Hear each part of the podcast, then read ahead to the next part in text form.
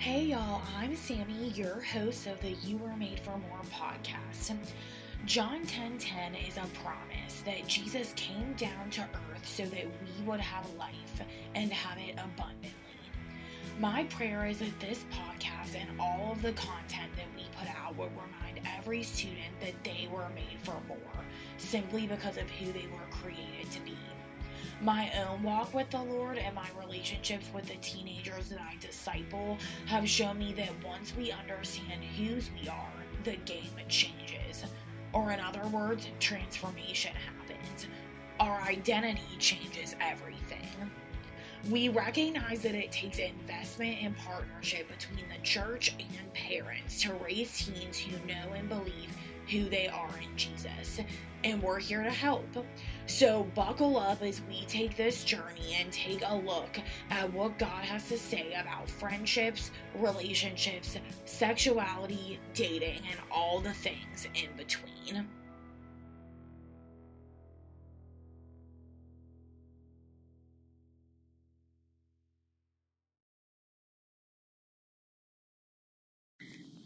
Hey guys, um, welcome to the You Are Made for More podcast. My name is Sammy Gallo and I'm your host, and I am really pumped to bring you a conversation with an awesome high school senior. Um, his name is Graham Zeiders, and he is somebody who I met at the March for Life a few years ago. Um, and is passionate about life and the church and has some pretty fun hobbies that he participates in, but he also um, is just passionate about uh, the life message and all of those things.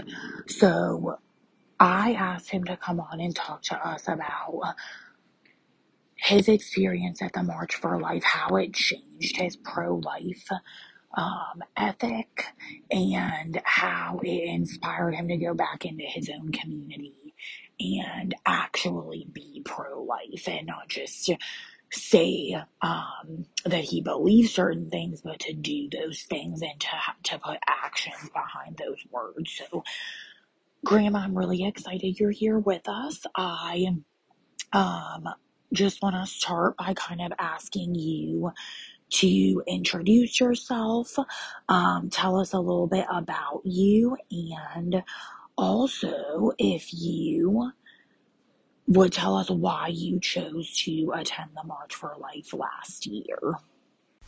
Question one Ever since I went to my first ever March for Life, I've made it my goal to try to make every March each year. It's important to me that I march with fellow Christians and fellow pro lifers, people that all have the same viewpoint as me on the topic of abortion and choosing life. The March for Life is a great way to bond and to educate yourself and to help educate others.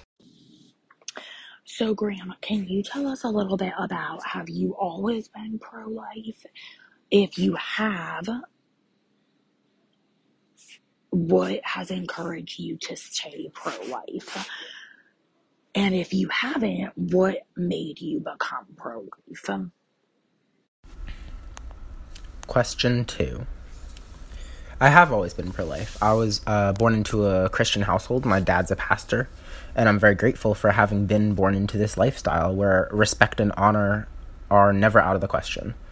And that respect and honor is not just for humans outside of the womb, it's also for those who are still being knit inside of their mother's womb. And so when it comes to the question of why am I pro life, why do I wake up each day and choose life? Yes, being born into it has a lot to do with it, but I'm also pro life for ethical and moral reasons. I choose to fight for the voiceless, to protect the defenseless, because I know that that is the right thing to do. So, Graham, last year at the March for Life is when I really got to know you and we chatted and stuff like that. What um would you say last year was the most impactful part of attending the March for Life for you personally?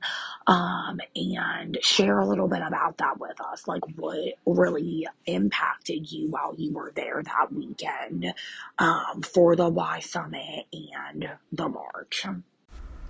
Question three.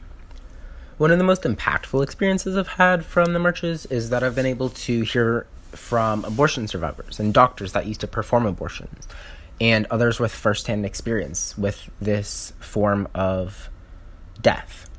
It's abortion is murder, it's taking a life. Um, and a lot of people that ch- choose to be pro abortion or to not choose life haven't heard these stories. And so I think it's extremely important that we find ways to share those stories, um, those firsthand, real experiences with those that really need to hear them.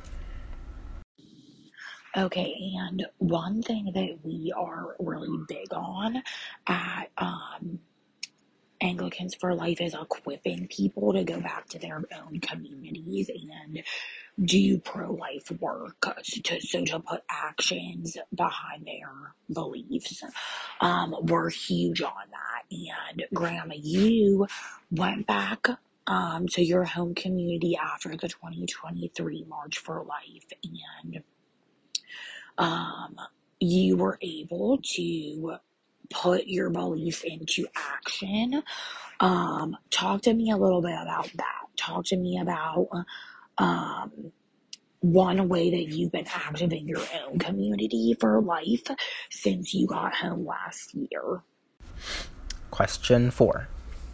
One of the ways that I've been able to be active in the pro life movement in my own local area is supporting the local pregnancy center in town.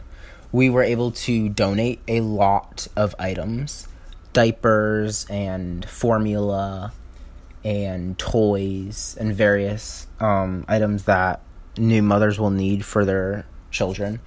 Um, and so that was a really great experience being able to network with the workers in that center. And we've also been able to send people there.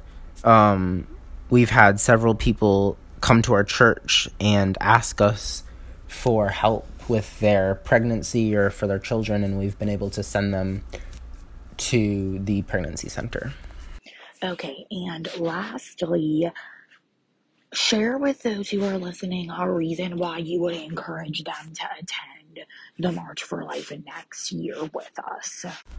Question five. I highly, highly, highly recommend. I, I can't recommend enough how much you should go to 2024's March for Life. It's a great experience. If you're new to this pro life movement, it's a great way to jump in. If you're still on the fence about being pro life, it's a great way to learn about it and educate yourself on what being pro life means. Anglicans for Life has an excellent summit that you should definitely check out. And if you're not Anglican or if you don't want to go to our summit, you can go to lots of the other summits. There's various rallies. There's a lot of different stuff that you should check out while you're in the area before and after the march.